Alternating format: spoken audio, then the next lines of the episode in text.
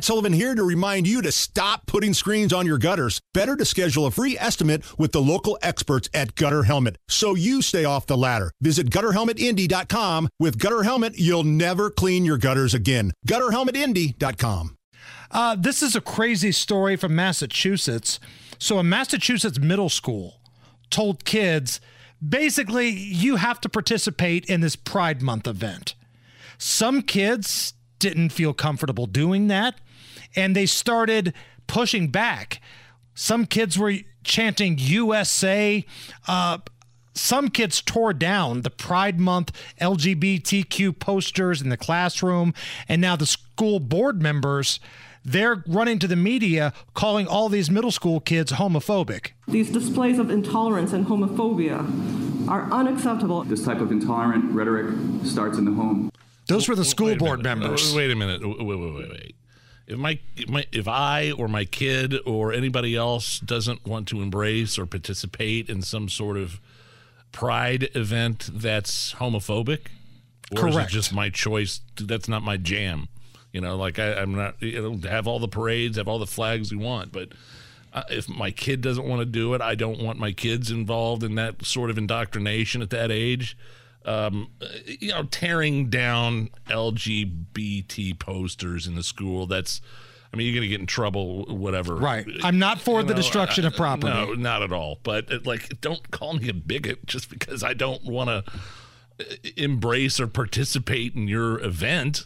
Right. It's just, I, I mean, like the the Pride event had like record floats last last weekend downtown. Good for you guys, but I just, I, I, it wasn't something I was going to go out of my way to go to. I didn't go to the Indy 500 parade. I don't like parades. You're not a parade guy. And, and don't try to don't call my kid a homophobe just because he doesn't f- feel comfortable participating in stuff like that. That's what's bizarre to me. School board members rushed to the media to call the kids they're supposed to be taking care of homophobes. Here's a little bit more to this story. This is the ABC affiliate in Burlington, Massachusetts. Parents angry at town hall over intolerance at Marshall Simonds Middle School.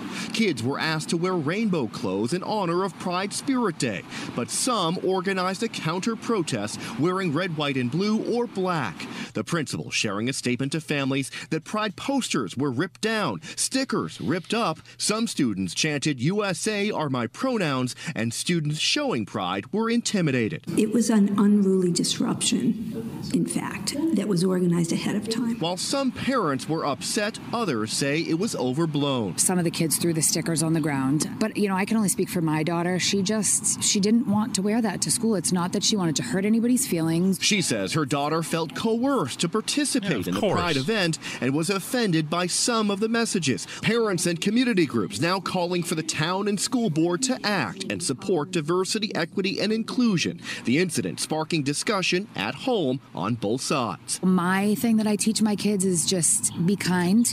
And I wish the schools would just kind of pump the brakes on what they're shoving down these kids' throats. 100% right there. Nothing wrong with that. There's nothing wrong with if the kid doesn't feel, and there's nothing wrong with a counter protest wearing uh, the red, white, and blue Right. to school. But yeah, the destruction of property. Come on, you got to, you know. And they mentioned that that was even overblown in that story. But yeah, don't. not it doesn't make me a bigot or some sort of any sort of phobe because I don't want to wear a pride shirt. And the school, they will they'll deny it, but it sounded like from all of the parents and the kids and so forth that the school was really making this something that everybody was supposed to participate in. Don't do that to kids. Stop doing that. What's wrong with you?